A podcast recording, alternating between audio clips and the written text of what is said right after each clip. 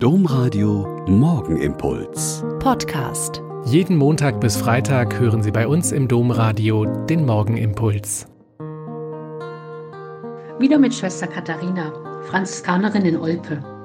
Es ist schön, dass Sie mit mir heute früh den Tag mit Gott anfangen.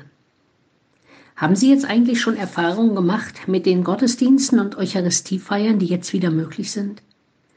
Wie ist es Ihnen damit denn ergangen? Ich persönlich habe da zwei Seelen in meiner Brust. Zum einen hatten wir ja das Privileg, im Mutterhaus heilige Messe feiern zu können, da wir als Klostergemeinschaft eine Sonderregelung hatten. Also ohne andere Gottesdienstmitfeiernde, nur wir Schwestern, dafür aber mit Orgel und vollem Gesang.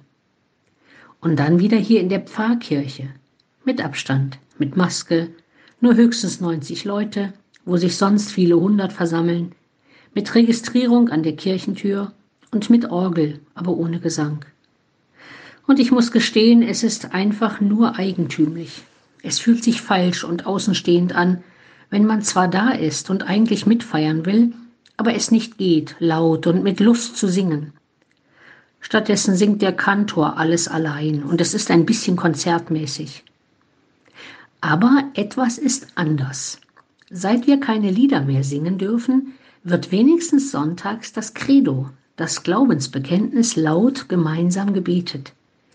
Es ist ja eine deutsche Besonderheit, dass statt des gesprochenen Glaubensbekenntnisses meistens Credo-Lieder gesungen werden. Aber das ist ein Unterschied.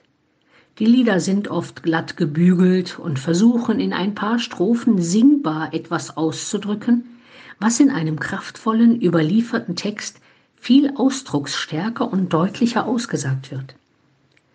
Also wenn Sie mich fragen, schon gern und viel singen ist toll, weil da ein ganz anderes Gespür von Gemeinschaft, von gottesdienstlicher Feier und persönlichem Mitfeiern ist. Und ich hoffe sehr, dass das bald wieder für alle und mit allen geht. Aber beten oder lesen Sie vielleicht heute doch mal eins der Credo-Lieder aus dem Gotteslob und vergleichen Sie das mit dem gebeteten Text des Glaubensbekenntnisses. Und ich hoffe sehr, dass beides Ihnen Mut und Kraft und Bestärkung gibt in Ihrem Glauben für den Tag heute.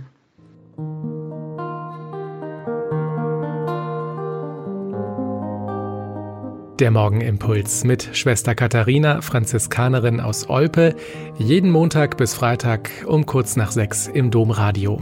Weitere Infos auch zu anderen Podcasts auf domradio.de.